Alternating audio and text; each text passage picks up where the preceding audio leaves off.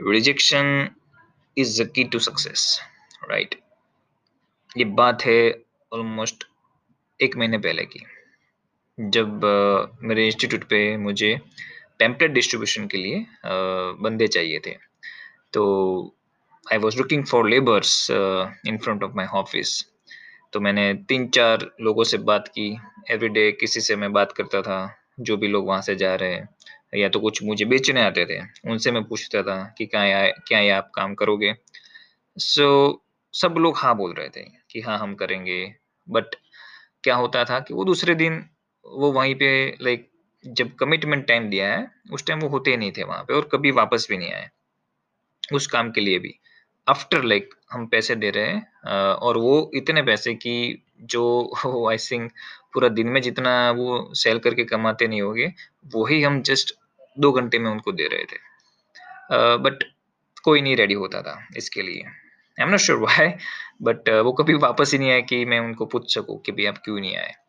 But I have the believe in myself and I can say in the nature तो ये ultimately एक rejection था मेरे लिए। और we we were stuck over there कि अगर पैम्पलेट डिस्ट्रीब्यूशन नहीं होगा तो स्टूडेंट्स uh, को पता कैसे चलेगा कि यहाँ पे इंस्टीट्यूट है और uh, चालू हो रही है ऑन पर्टिकुलर डेट फिर स्टिल uh, हम ट्राई कर रहे थे ट्राई कर रहे थे और एक दिन लाइक दो दोपहर में एक अंकल आए। एकदम उसके रफ कपड़े थे थोड़ा फटा हुआ था एंड uh, वो अपने गाँव जाने के लिए थोड़े पैसे मांग रहे थे। अगेन मैंने फिर से वो ट्राई किया। सब लोग मना कर रहे थे मेरे कलीग स्टूडेंट्स कि सर आप मत ट्राई करो अभी। But I still tried again मैंने उनसे बात की ऑफ़र रखा सेम प्रपोजल रखा उनसे भी। और like I was thinking that I am not sure about the result but I tried फिर उनके पास फ़ोन भी नहीं था। तो वो उनको सुबह दस बजे का टाइम दिया था और वो नौ बजे आके बैठे थे वहाँ पे और मेरा वेट कर रहे थे और उन्होंने पूरे दिन मेरे पेम्पर डिस्ट्रीब्यूशन किए। सो so, और वो भी थ्री डेज़ के लिए और बहुत अच्छे से लाइक एक एक सोसाइटी के घर पे वो गए हैं और पेम्पर डिस्ट्रीब्यूट किया है। सो so, उस टाइम मैंने सोचा कि जो भी पहले आए थे बंदे शायद अगर वो हाँ कह देते तो उतना ये आई थिंक इफ़ेक्टिव काम नहीं कर सकते थे जितना ये अंकल ने किया था।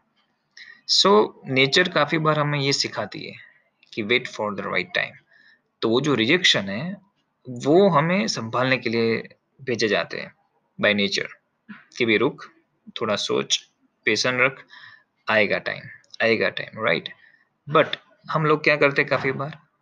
या तो वहाँ पे स्टॉप हो जाते हैं या तो कुछ नेगेटिव सोचने लगते हैं और अल्टीमेटली क्या होता है, हम फेल हो जाते हैं।